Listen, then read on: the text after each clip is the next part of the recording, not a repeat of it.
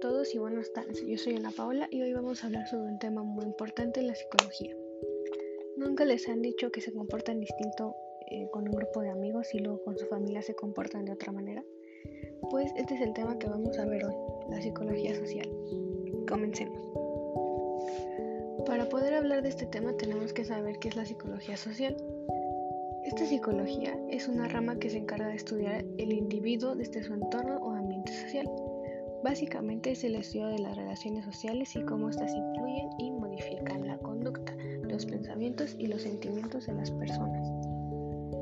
Esta rama de la psicología toma en cuenta los factores de los procesos psicológicos sociales observables dentro de grupos sociales como la familia o un grupo pequeño de amigos.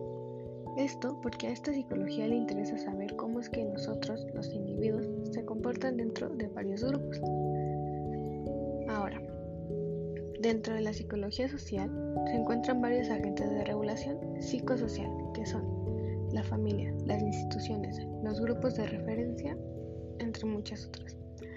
Estos agentes son de suma importancia porque a través de esto se va desarrollando la actividad social y tienen gran influencia en las personas y en su comportamiento. Ok, y ya para terminar, hablaremos de las estrategias de afrontamiento. Este tipo de estrategias se encargan de evitar el problema o la situación realizando otro tipo de actividades con el fin de que la persona que tiene ciertos duelos pueda distraerse de esos problemas que lo aturden y piensa en otra cosa. Y listo, esto fue todo. Gracias por escuchar este podcast y nos vemos en el siguiente episodio.